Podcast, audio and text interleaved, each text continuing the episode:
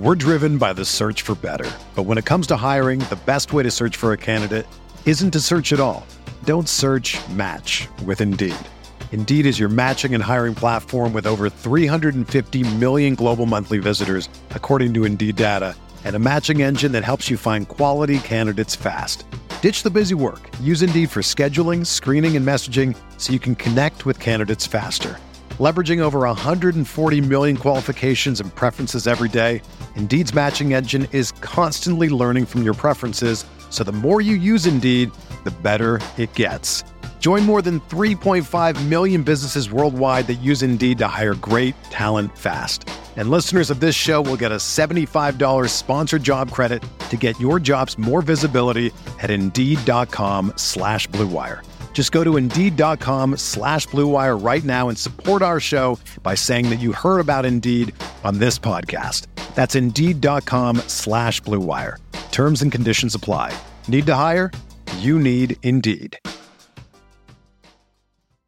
Pro teams have millions to spend, and they don't always spend them wisely. But when it comes to a great shave, you don't have to shell out tons of cash. Harry's saw customers getting ripped off by the shaving industry with overpriced, underperforming products and decided to do something better.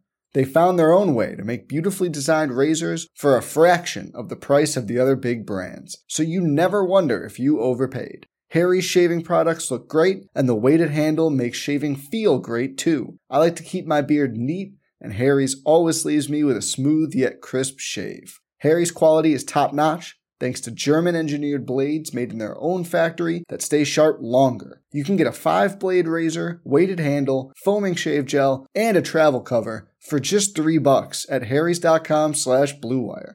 And Harry's has the highest customer satisfaction in the shaving industry, plus a convenient subscription option that you can cancel at any time. Getting the best doesn't mean spending the most when you shave with Harry's. Get started with a $13 trial set for just $3 at harrys.com slash bluewire. That's harrys.com slash bluewire for a $3 trial set.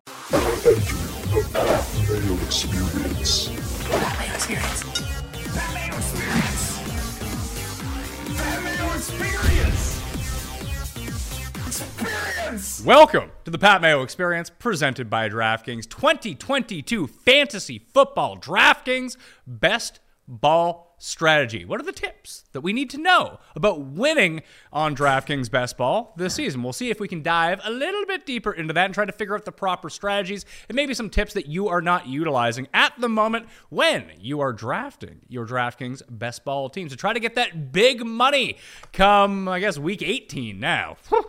Or week 17, week 18, whatever whatever week it ends. Uh, it's a while in the future, so you're going to tie up some money, and you want to make sure that you have your money properly invested by having the best tips available to you. Smash the like button for the episode in the comment section. Please give me your best DraftKings best ball tip. Sub to Mayo Media Network. You can hit the description for the fantasy football guide so far in 2022. We got rankings for each position coming out, the top 300 overall. That's all coming in the next few weeks. So turn on your notifications and stay tuned to the Pat Mayo experience on Mayo Media Network video or just on the podcast feed, Apple, Spotify, Stitcher, wherever you download your podcast, you will be able to get the Pat Mayo experience. If you want to run your own projections this year, you can have stock projections. There's some really good ones out there. But if you want to mess around with them, runthesims.com has customizable to you projections for the season. They have the stock ones in there, very easy to manipulate, and it's completely free right now. So if you go to runthesims.com, punch in your email, you can have access to the full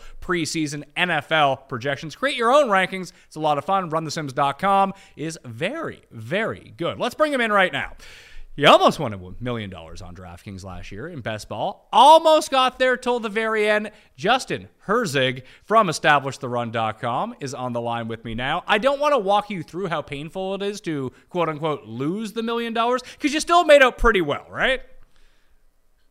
I did. I did. And uh, no, there was a lot of pride going in trying to go back to back after taking the underdog championship the year before. But um, it was it was in a very impressive field, and just to have a chance at being at the top of that millie, seeing my name there for uh, half the day until those kind of late night games went. But nah, it, has been fun, and uh, I'm ready to ready to try it again this year. So you almost got the million on DraftKings. You have dominated best ball on multiple different sites right now. So I thought you'd be the perfect guy to talk to for even people who are new to best ball or who just suck at best ball, like myself. Because you always hear the, oh, this guy's great in best ball. That guy's great in best ball. Is there anyone who's bad in best ball when it comes to a pick if they have like three good games throughout the course of the year? I mean, end of the day, all you need is one great game in week 17, and that's the player you need to win it all. So uh, now there's some strategy and there's some tips and things that we can, you know, learn along the way that we can employ to kind of increase our chances of winning. But uh, overall, I mean, I think, hey, this is a what it is June and we have been talking about best ball for the past couple months. It is crazy how popular this has become. And above all, like it's extremely entertaining. It's the best part about fantasy football. It's the drafting aspects. And uh, no, I mean, there, there's nothing better.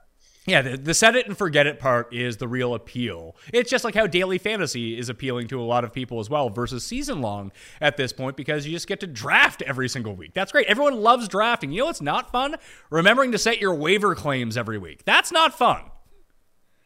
I think the waivers have become like the most tedious part of fantasy football, and uh, it, it's it's difficult to think back to like the days when I mean I still love my twelve person you know leagues with the college, the high school friends and such, and uh, that daily grind. But uh, there's just so many more opportunities now, and so like I think I've narrowed it down to really like one season long fantasy league, but I'll be drafting probably 500 plus across different tournaments in this best ball style, and then when the season's ready boom, hands are clean. All I can do is just sit back, watch, and uh, I know I can't screw it up after the season starts. So the one thing when you're playing in these gigantic tournaments, it's a lot like the season-long redraft leagues, like the Scott Fish Bowl, where you're playing in your league, but you're also playing against everyone else at the same time. Currently, in the five dollar tournament with the million dollars to first place up on DraftKings, it has 837,000 entries available in it. Now that money is guaranteed. There's 3.5 million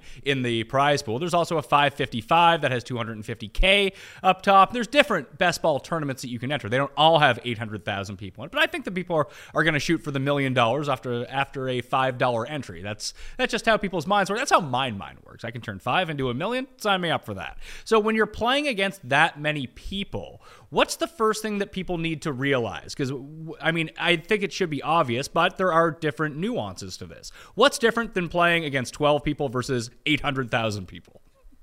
Yeah, so I think it starts off with the structure. In any of these tournaments that you enter, you want to take a look at okay, how do I advance? How do I win? How do I get to that final round? And so for that $5 best ball one, the one on DraftKings that you're talking about, there are three times that you need to advance. The first is the regular season. You need to finish top two out of 12. So that's really attainable. That's not that hard. Like I say, in your normal, in your normal draft, you just got to finish in the top two. If you do that, you move on to the next week. You then need to get another group of 12. You have to win that one. One more time. You got to win the next group of 12. If you do that three times, you finish top two, top one, top one, you now make it to the final round. And in the final round, that's where that 800,000 entries, you actually start to feel it because you're competing then against 968 other entries. So 969 total for that.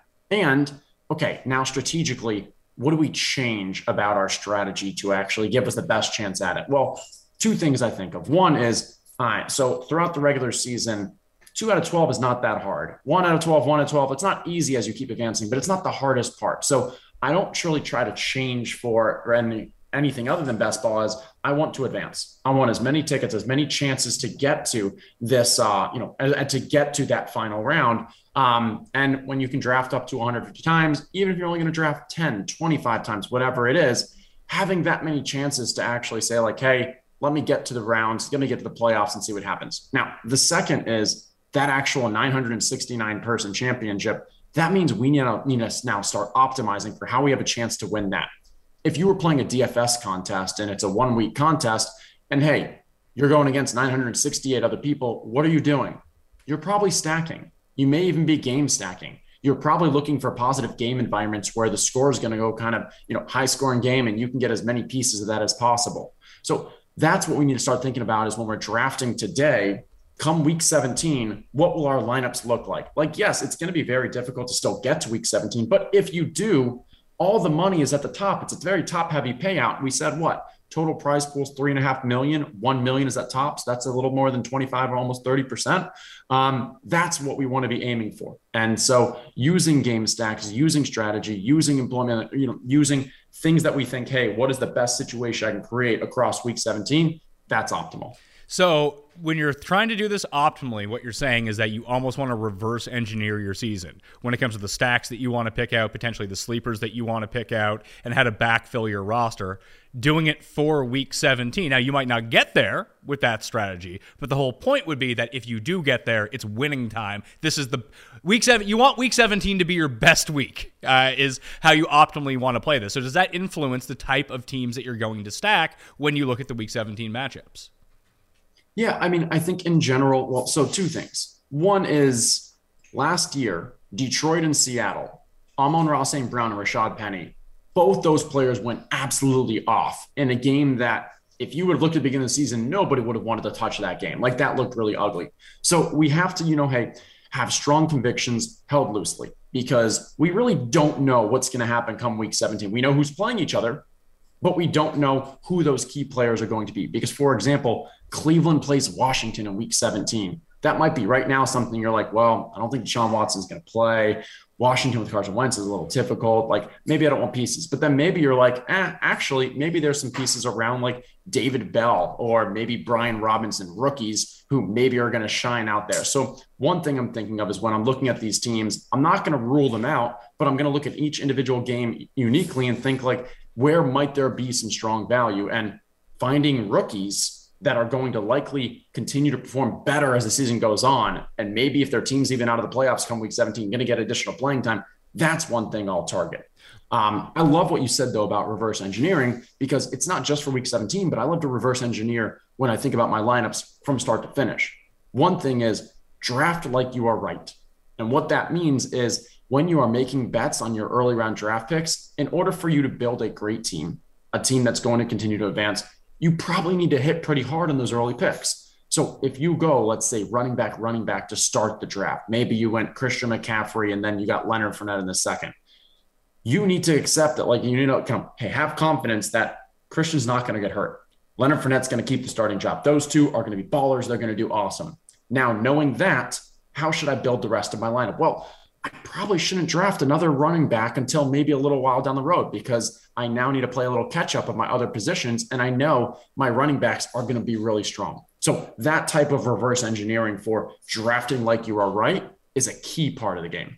Well, let's start there. Let's start with running backs. And whether or not to take them as early as possible in best ball because we do see quarterbacks get overly inflated when you look at the average draft position in best ball versus any other type because the move would be in a one quarterback redraft league. Why would you ever spend up on a quarterback? Generally speaking, I mean, JJ put it out there with the late round QB, and that's been the strategy that has worked over time. Fill receiver, fill running back, get an elite tight end you can find yourself a quarterback matchup to matchup, whatever it might be. You don't need to waste the bench space for that. However, in best ball, because you want to be correlating your lineups as much as possible and have two, even three potential different stacks, quarterbacks start going a little bit higher. So when it comes to running backs, you you talk about potential rookies towards the end of the season. Can they develop a starting job? Do you have conviction that your guys are going to keep the job? So, are running backs still the most valuable thing in best ball if you have the conviction that they're going to be a workhorse all season long because there's very few of those guys left remaining in the NFL.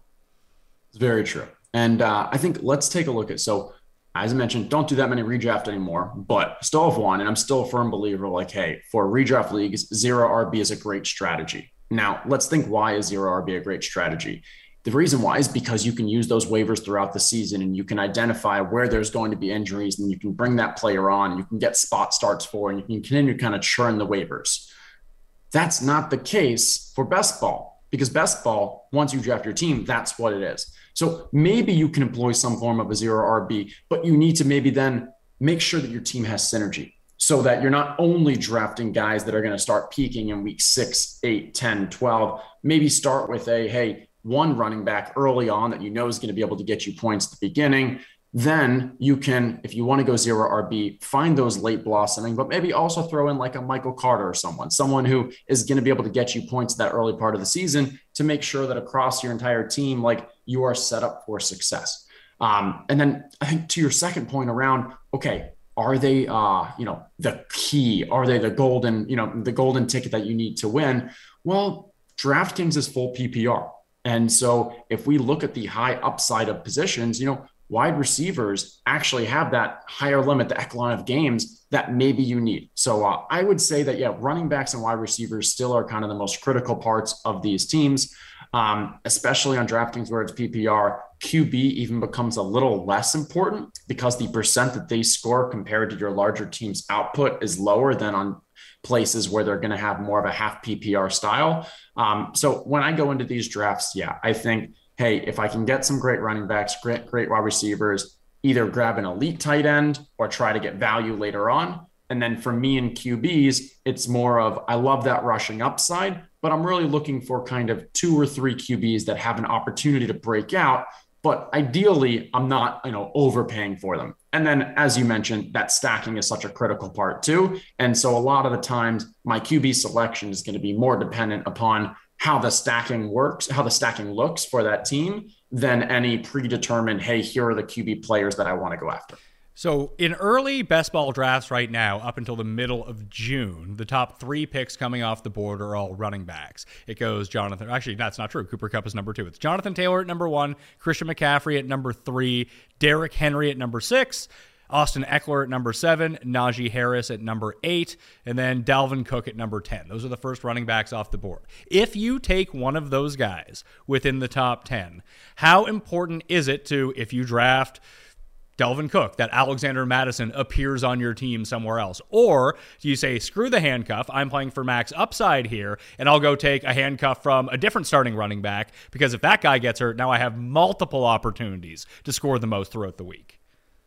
I think your research team must have been scouring through my previous tweets because this is a uh, this is a pretty interesting debate that's been going on. So a few a couple months back, I announced uh, I think I was on a podcast um, with a couple of you know I think it was Hayden Winks and Josh Norris, and I mentioned that contrary to popular belief, I actually think handcuffs have unique opportunity in this. So let's first go back. So last year or two, people are saying you know handcuffs are not good for best ball. And that makes sense because, as I said, you're drafting like you were right. So if you draft Dalvin Cook, well, you're expecting and you're hoping that Dalvin Cook's going to have that great season. And if he has the great season, he probably stays healthy. And Alexander Mattison doesn't actually have that great of a season. So it doesn't make sense to handcuff because, hey, you're drafting like you are right.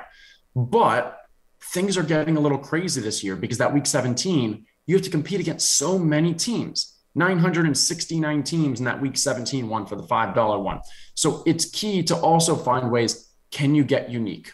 Now, there's two ways to get unique. One way is okay, let's say you draft a player that literally is not being drafted in any of these contests. Um, you know, he's a practice squad guy. Nobody knew about him. He ends up making the team, breaks out, and you're the only one in that group that ends up having him. That's one way. That's pretty difficult, though. Another way is let's say you actually do draft Dalvin Cook and Alexander Mattison, and Dalvin Cook has that great season that we talked about. Okay, he's doing well. He doesn't get hurt, makes it to week 15, week 16. He's like the number three scoring RB in the season. That's amazing. He brought you there. But in week 16, he got hurt. Week 17, you have Alexander Mattison. Almost, not all, a large majority of the teams that drafted Alexander Mattison, well, he gave them a zero throughout the year. You know, Dalvin wasn't healthy. So now he's going to be a very low owned player in that week 17. He may then be that key to, hey, Dalvin's hurt. Mattison comes in. Mattison puts up a 30 burger. No one, you know, very few other people have Alexander Mattison. And now you've got a unique, high value player that gives you a chance at that 969. Now, there was a lot of stuff that had to happen for just to get us to get there. Dalvin has the amazing season. Dalvin stays healthy. Dalvin gets hurt in week 15 or week 16 in that exact time. Then Mattison comes in. Then Mattison has an amazing game. Like, yeah, that's very unlikely. But also, winning a contest, going against 969 other people is also very unlikely. And so, if we have ways to maybe increase our chance of finding unique, finding leverage, that's something I'm looking at. So, I'd say across the industry, there's definitely no conviction on whether or not handcuffs are good or bad. Um, Michael Leone, one of my partners that established the run, he's been doing some research on advance rates to see like, hey, does it actually hurt you even advancing? And the the, the short answer is it's not actually that bad. And uh, as long as you are you know picking the right ones, it doesn't work for some. If it's about not giving up value, not reaching aspects, and then the second is maybe if there's situations where there's lack of clarity in the running back situation, and maybe it's not so much a traditional pure handcuff like Mattison Cook situation, but more of a ambiguous backfield like a Ronald Jones and Leonard Fournette situation last year, or uh, James Conner and Chase Edmonds and such. It's really interesting to me because I think in season long fantasy football, I've always been under the impression to handcuff someone else's stud running back if you're going to take a handcuff. It just feels like that works out much better because like you said you can pick up players off of the waiver wire but the players that you really want to pick up off the waiver wire in terms of running backs are generally the main handcuff to the best guys. Why not just get ahead of the game and go do that? Sometimes bench space doesn't take that into consideration and you can't pull it off but I really like this idea that if you have your own handcuff, is that the teams that would also have those who did the strategy that I just talked about would already be out of this best ball tournament. That's a great galaxy brain way of thinking about it. I hadn't really put too much stock into that. Now you've opened up my eyes a lot to this. When it comes to non handcuffs and running backs to target late, is it rookies who might be like, how many people drafted, let's say, I don't know, Eli Mitchell last year when it came down to it? Because who was that? Trey Sermon was the guy in San Francisco everyone went out to. Like, how many risks do you need to take towards the back end of your best, best ball drafts to find some of these undercover running backs? Yeah, last year Elijah Mitchell, last year Cordarrelle Patterson, year before that James Robinson. These were guys who were not being drafted often, but if you had them on your team, you got substantial production and you had uniqueness coming to the playoffs. Um, for me, what it comes down to is if you take a look at the guys that are being drafted in the 17th, 18th, 19th, 20th round, because these are 21, 20 round drafts on DraftKings. Um, tell me how can you be confident that the guy being drafted number 200 is that much better than the guy not being drafted because it's just a cap of you know the amount of spots? Because someone if we had 22 rounds would start being drafted pretty heavily in the 22nd so what i'm saying is that like while these guys are a difference of theoretical two rounds 20th to 22nd the 20th rounds are getting drafted maybe 60 70 80% of the time. The ones in the 22nd just because there's not enough rounds are barely getting drafted so a lot of the times with those late picks, I'm looking for those players that aren't getting drafted because, okay, let's use an example of um, we're thinking the running back handcuff situation. Like for the Bengals, you know that that's a pretty valuable handcuff situation if it ends up working out. If Joe Mixon gets hurt and they, you know, bring in um, either Samaje Perine or Chris Evans as the bell cow.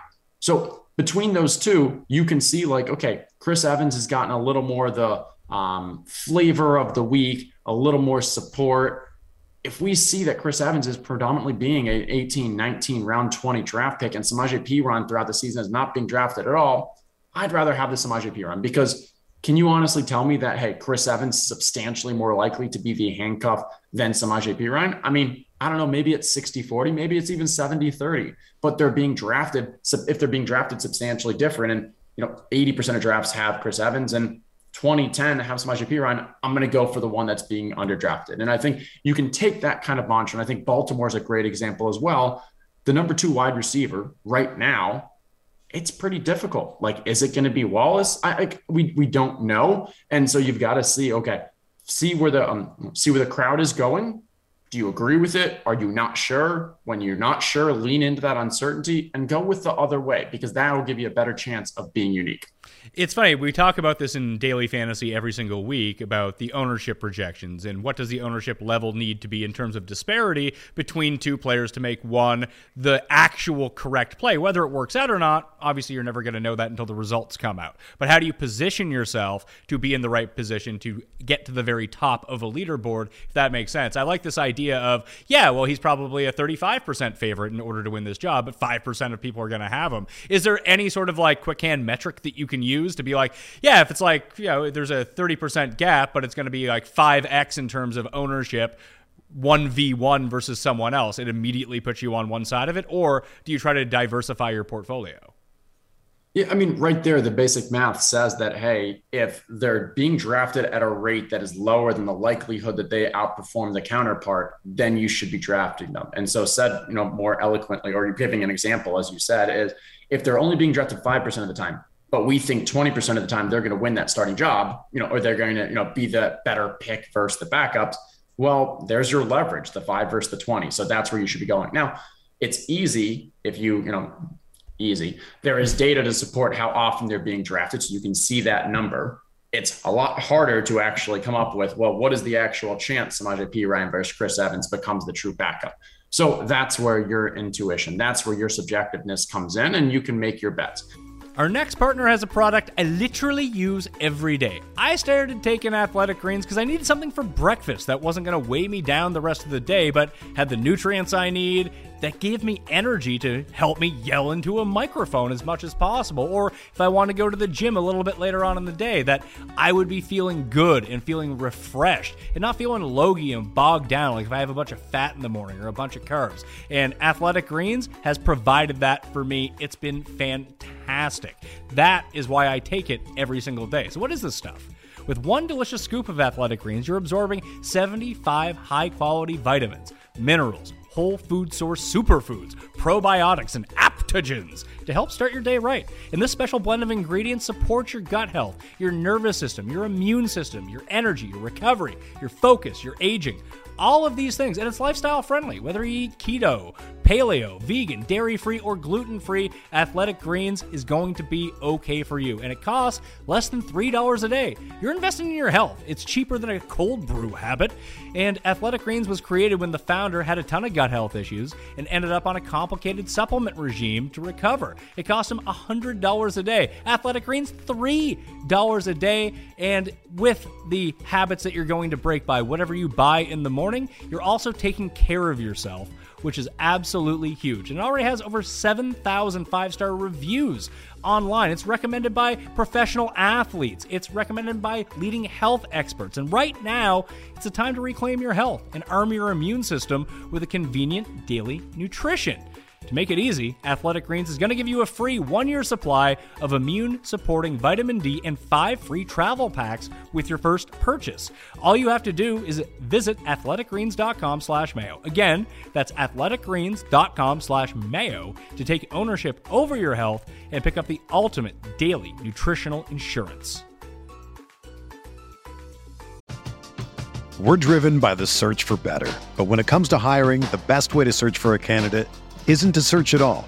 Don't search match with Indeed. Indeed is your matching and hiring platform with over 350 million global monthly visitors, according to Indeed data, and a matching engine that helps you find quality candidates fast. Ditch the busy work. Use Indeed for scheduling, screening, and messaging so you can connect with candidates faster. Leveraging over 140 million qualifications and preferences every day, Indeed's matching engine is constantly learning from your preferences so the more you use Indeed, the better it gets. Join more than 3.5 million businesses worldwide that use Indeed to hire great talent fast. And listeners of this show will get a $75 sponsored job credit to get your jobs more visibility at Indeed.com slash BlueWire. Just go to Indeed.com slash BlueWire right now and support our show by saying that you heard about Indeed on this podcast. That's Indeed.com slash BlueWire. Terms and conditions apply. Need to hire? You need Indeed. Pro teams have millions to spend, and they don't always spend them wisely. But when it comes to a great shave, you don't have to shell out tons of cash. Harry's saw customers getting ripped off by the shaving industry with overpriced, underperforming products and decided to do something better. They found their own way to make beautifully designed razors for a fraction of the price of the other big brands, so you never wonder if you overpaid. Harry's shaving products look great, and the weighted handle makes shaving feel great too. I like to keep my beard neat, and Harry's always leaves me with a smooth yet crisp shave. Harry's quality is top notch, thanks to German engineered blades made in their own factory that stay sharp longer. You can get a five blade razor, weighted handle, foaming shave gel, and a travel cover for just three bucks at harrys.com slash bluewire. And Harry's has the highest customer satisfaction in the shaving industry, plus a convenient subscription option that you can cancel at any time. Getting the best doesn't mean spending the most when you shave with Harry's. Get started with a $13 trial set for just $3 at harrys.com slash bluewire. That's harrys.com slash bluewire for a $3 trial set. When you need mealtime inspiration, it's worth shopping Kroger, where you'll find over 30,000 mouthwatering choices that excite your inner foodie. And no matter what tasty choice you make, you'll enjoy our everyday low prices, plus extra ways to save, like digital coupons worth over $600 each week. You can also save up to $1 off per gallon at the pump with fuel points. More savings and more inspiring flavors make shopping Kroger worth it every time. Kroger, fresh for everyone. Fuel restrictions apply with regards to kind of diversification. Um, I'm on the team of, hey, like if you have a large enough portfolio, you can find ways to diversify. I do like making bets. My diversification usually comes more in the form of across teams because of those game stacks, because of the stacks. And then also, we're drafting in June. Some people started drafting in April, May. Uh, we're still going to be drafting July and August information comes out, information changes, ADPs change as well. So I expect that, hey, as I draft throughout the summer, I'm going to naturally get some diversification. If come August, I realize like, hey, I am overweight on this player and I don't want to be, maybe then that's where I make some manual adjustments to say, like, hey, let me even it out by going another way, maybe, you know, making a more well rounded portfolio or such. But uh, for now in June, I'm just drafting what I think are kind of the best plays. If you're not someone who is drafting, let's say in May, and drafting 150 teams in this, you're drafting 10, you're drafting 20, is there an optimal time to you that you think you should draft? Is it after we get information, or because the information has been out there for so long now that all of the good values are no longer values? They are going either over where they should be going or just about where they are going. You're not getting any positive leverage on some of these guys that were going five rounds later a month and a half ago. And then you're going to have injury situations crop up where I'm sure some of your best ball teams are going to be probably absolutely dead by the time that August rolls around. So you need the luck on your side there. However, if you wait until the injuries happen, then draft, all the value is sucked out of a lot of these later guys too. So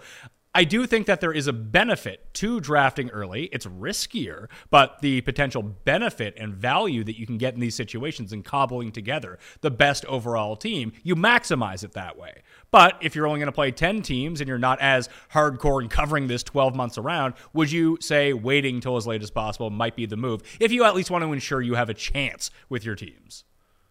Yeah, I would say, what are your goals? Make that known. Like if your goal is really to grind best ball and you're trying to get that ROI and you're doing these drafts because like, hey, you want this to be purely a profit seeking mechanism. Um, then there's kind of a hey, you should be taking a, probably a different look on this, and you should probably be drafting throughout the summer and such like that. If you're doing it more casually, it's fun. It's a good way to stay in tune with what's going on with the news information. But while it's all fun, you also want to, you know, maybe make some money, have a chance at that million. That's where you can be a bit strategic. And so the data suggests that the closer we get to the season, the higher the average scores of the teams that are drafted. Okay, that makes sense. As you mentioned, less injuries, more news, or drafting less, you know, uh, zeros and such. Now, the people in your league are also having higher. So, like, it's not like your chance of getting out of your league changes, but maybe when you get to the playoffs, you have a, uh, you know, a, a lightly better team or something because you have those, the less duds and such. Um, compared to the early aspect. With the early, maybe you were able to get on a, okay, if you're drafting Darrell Henderson right now, you're probably taking him in the 12th, 13th, 14th. If Cam Akers had another offseason injury, Darrell Henderson becomes like a what, maybe a fourth rounder or something. Uh, that's where you have the opportunity, but drafting now uh, before these injuries happen to get like a bit more of a super team. Uh, for me personally, I think like, hey, this is a fun activity. Draft when you want if you, you know, there's no question that like the softest drafts are in August as well because like hey it's June we're talking football everyone else is talking maybe the golf tournament maybe they're talking uh, we've got the NBA finals we got hockey like that's what's on most people's minds the casual person. Uh, come August that's where you're getting a lot of the casual users. So there's no question that like hey just from a when's the uh, you know, the, the friendliest drafts, I will call it, um, is August because that's where the more hardcore, the more, um, you know, uh, the, the people like us who are talking about best ball in June, um, it's not just us then. Are you maxed out by the time that August rolls around, or do you allocate a certain amount of your lineups for August? Yeah, so I mean, we there's a lot of great sites that are putting on different, um, you know, co- contests as well. And so what I'll kind of do is allocate um, to a portfolio across these different sites. So uh, some of the sites are a little sharper, and so it's not like, hey, when it comes to August, um, the competition is still strong and it was strong all throughout. So maybe I'll draft those earlier on. And then maybe DraftKings, because DraftKings has such phenomenal reach, their marketing, they're able to kind of bring in the more casual fan. I'll focus more of my time on DraftKings in August because that's where I think the softer drafts are. Um, but uh, no, I would say, like, to be honest, um, I I also think like from a mental health standpoint, it's best for me to, hey, I can't be doing football year round. Um, I want to, you know, make sure I enjoy my summer. I want to make sure that I stay married to the wife over there. Um, and so in those situations, like I'll more casually draft early on. I did a decent amount at the beginning, a bit of a barbell approach, kind of slowed down during these periods. And I would say uh, just now, like yesterday, we started our live streams with Establish the Run, where twice a week I'm going to be doing uh, live, you know, be- uh, live best ball drafts, bringing on someone from the industry to talk through. And this is where I'll start really ramping up, especially after Fourth of July. You mentioned diversifying your profile because a lot of people who take this seriously and want to win the big money, like yourself, and I know a ton of these people, uh, they treat this like a stock market how many shares of this one player can I buy? Is there a hard and fast cap that you put on some of this stuff? Like, do you have 80% shares of one player on a certain site? Because site to site, that's going to differ. Like you mentioned, there are soft sites, there are sharp sites, and uh, the ADP and even the scoring conditions are going to be a little bit different and tweaked between each of these. But on DraftKings in particular, that's what we're talking about. That like do you max out at 60% on one guy? Like does there become a point where you have too much of one guy? Because we talk about this in daily fantasy all the time. Is there a such thing as a free square? Should you play 100% of someone if the value is good enough? Maybe you have identified a particular player in the 19th round of a best ball draft. You're like i'm going to take this guy every time. Does it make sense to do that? Or because it's football injuries happen, weird stuff happens, very unpredictable that it's just not sensible to go that all in on one player. Yeah, I don't really have a hard cap that I max at, but I am sensitive to my uh, ownership shares, as we call it. Um, and what I mean by that is if I start seeing that I'm drafting a player in, let's say 25, 25% of drafts, well, what does that tell me? It tells me that one is I am higher than market on this player it tells me to. I am drafting this player likely at a point of above ADP because if you are drafting each player ADP, then you're getting them on average the same as your drafts. One out of 12, it's like 8%. So, like, I'm higher than this player and I'm drafting them slightly above ADP. That tells me I need to go take a second and say, like, okay, what is going on here? Am I higher on this player? Should I be higher on this player? So maybe I'll take that opportunity to go talk to some other people and kind of get some additional thoughts on you know, maybe I'm missing something. Maybe there's an injury risk I'm not thinking of. Maybe there's uh, some other, you know, hey, a larger macro risk that it's just not in my, you know, I haven't been considering. And so I want to say, like, hey, should I be higher on this player? I might leave that conversation as like, oh no, I shouldn't have been. Okay, let me draft them less. Or it could be, no, I'm still bullish on them. Maybe I think the market's missing something, so that's okay. Now, the second is when am I when am I drafting them? Because if I have 25% of them, I'm likely reaching a little maybe as I start getting to 25%, if I got to 30%, I'm like, maybe I can stop drafting them where they are and maybe get them around later because seems like people are letting this person fall to me a lot or I'm reaching a little for them. So let me see, can I still get my shares of this player if I wait around? And now if I am able to do that, I'm now getting an extra round of value on another player that helps me and makes my you know my collective team stronger. And so that's how I'll use diversification. And then the last part I'll reference is I think there was definitely a difference of if you are 30% on Derrick Henry or if you are 30% on Hassan Haskins. because at the top of the draft, if you're Derrick Henry, like you are then missing out on a lot of other of those players that we expect are going to have high point totals because I think, as you mentioned, Derrick Henry might have like an ADP of around seven.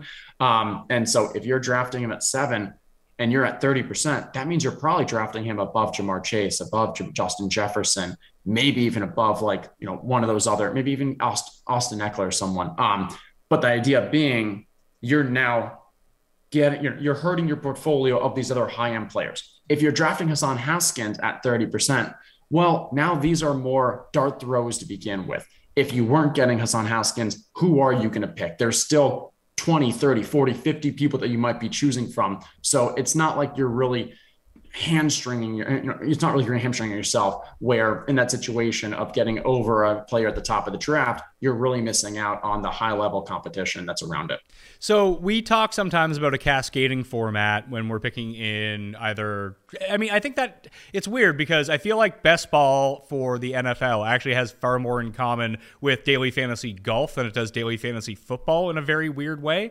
because it's not that it's positionless but you're going to get to the spots that you need to fill regardless. It's not like you're constrained by a salary cap for this position. Well, if I do this stack, then I only have so much left over here. In golf, you can take your six guys, you have to fit them all in with your salary cap. You can take any of the six guys that you want feels to me like that's a little bit more like DraftKings Best Ball NFL when it gets to the drafting point when it comes to cascading. So you can do it a bunch of different ways, but a lot of the times people like to really concentrate at the very top. And I mean, you can call it a pyramid scheme if you want. The pyramid scheme of daily fantasy golf. And I think that uh, the cascading effect has a much better uh, branding behind it. Shout out Rick Gehman for that one. But you concentrate up top and you have like your two expensive guys that you want to build around, or three guys. Then it's like five, then it's seven, then it's eight. And then you end up with way more at the top, higher concentration, higher ownership of the select really good guys that you want. And then you spread out the risk around the bottom once you drop down into the lower ranges of the salary cap. It feels like what you're talking about here might actually be an inverted cascading where you want to have more diversification at the top because, yeah, if you're 35% Derrick Henry, then there's no chance you ever have Jonathan Taylor or Christian McCaffrey or any of the very top end wide receivers, no Travis Kelce. It would seem to me that if you're trying to play 150 lineups, that you would kind of want to smooth those out at the top and then at the bottom be really committed to the deeper sleepers that you know that you're going to get later on. Do I have that right or am I completely off base with this? No, I think you nailed it. And I think a great example is I personally have Christian McCaffrey as my 1.01. However, I am still drafting Jonathan Taylor with the number one overall pick because if I said I'm going to draft Christian McCaffrey with my 1.01, I would never have any shares of Jonathan Taylor. And even though I think like Christian McCaffrey might be 55 45 over Jonathan Taylor to finish as the number one, I think he's got higher upside with the way that he's played and in that offense, especially if Baker Mayfield goes there, blah, blah, blah. But as long as the Jonathan Taylor is the consensus 1.01 by ADP, I'm going to split my kind of hedge my bets. Now, I also, though, feel that I like Christian McCaffrey more than Cooper Kupp. And in those situations, I'm now drafting Christian McCaffrey more often over Cooper Kupp. So I'm still going to be overweight on Christian McCaffrey here, but I'm not saying, hey, I'm now not going to have any of um, of Jonathan Taylor or Cooper Kupp. And a similar one is the Travis Kelce, Mark Andrews. Like Travis Kelce, by most you know, is by most counts is ahead of Mark Andrews. I know some really smart people that think Mark Andrews is going to have a better season. But if you start taking Mark Andrews above Travis Kelce, you'll never finish with Travis Kelce. And so that's where at that top, that diversification. And then at the end of the drafts where you said, hey, hammer the guys that you love. I definitely think that's a strong, uh, that's a strong play. But I'll also mention that I also will, with the end of the draft, be focusing far more on stacks because we have such low levels of confidence in who's going to have success at the end of drafts it's better for me to kind of guarantee that correlation. So then when these teams, when this QB has a great year, it's more often that the peripheral pieces of his offense also have stronger and outperforming their ADP years. How important is it to understand what ADP is telling you in best ball drafts, and how can that guide you through how you want to properly construct your teams? Knowing that information, there's only so much that's knowable when it comes to fantasy sports in general. And ADP, we talk about it a lot. It's some people will say it's absolutely useless. Take whoever you want to take. I agree with that. But using ADP as a blueprint of knowing where people are going is really the only data point that we have with a lot of this. Yeah, so there's two things about ADP that I've been thinking about this year. One is trending over the past few years, we have become more and more accurate collectively at projecting fantasy performance with ADP being that metric. And what why is that? Well, there's more people that are making this their day job. There are smarter people that are doing forecasting and projections. There's more people that are paying attention to the projections and the rankings and all that. Okay, so we have that this data point that's trending towards that ADP is becoming more reliable. Okay, so I don't want to veer too much from ADP as my takeaway there. Now, number two is what we're seeing this year, and I talked a little about it earlier, is so many people are starting to correlate on that week 17. You know, historically, people like to stack. So you'll correlate your wide receivers, your tight ends, sometimes your running backs with your QB. That makes sense. But now we're seeing twice as much correlation because people are starting to correlate the you know wide receivers with the opposing QB. If you look at my Twitter, I posted the other day a quiz for people to actually help them memorize who are the week 17 opponents. Because in drafts, people are starting to think like, okay, Cincy plays Buffalo. Okay, Arizona plays Atlanta. Tampa plays Carolina. Cleveland plays Washington. Like we can keep going on. And that's just, you know, imprinted in your brain. And so, so many people are starting to draft with that double correlation of, okay, not only do I want to draft players on my own team, but I also want to get in that high scoring game who's on the who's the run back, who's on the, the bring back on the other side. Well, what that's done for ADP is it slowly is pulling more and more people up the draft boards. Because if you started the draft with Josh Allen, okay, I'm not sure that right now the DK ADP, but let's say he's going around the mid third, I think. Gabriel Davis might be going around kind of mid fifth. Well, I think Gabriel Davis, I'm really bullish on him. I think he's got great op, you know, potential this year. I think he should be going though around like the five, six turn. But because people who drafted Josh Allen, they're starting to pull up that Gabriel Davis um, ADP so they can stack him with him. And then not only Josh Allen, if someone grabbed Ja'Marr Chase, if someone grabbed Tee Higgins, they also want to get Gabriel Davis because now you have that week 17 correlation between Cincinnati and Buffalo. So now you have multiple teams that are trying to fight for this player that previously you would just have, you know, would kind of fall to his ADP. So I think we're going to look back on this year and that trend of ADP getting better is actually going to be hampered this year in some of these week in some of these best ball contests because so many people are going for this week 17 correlation.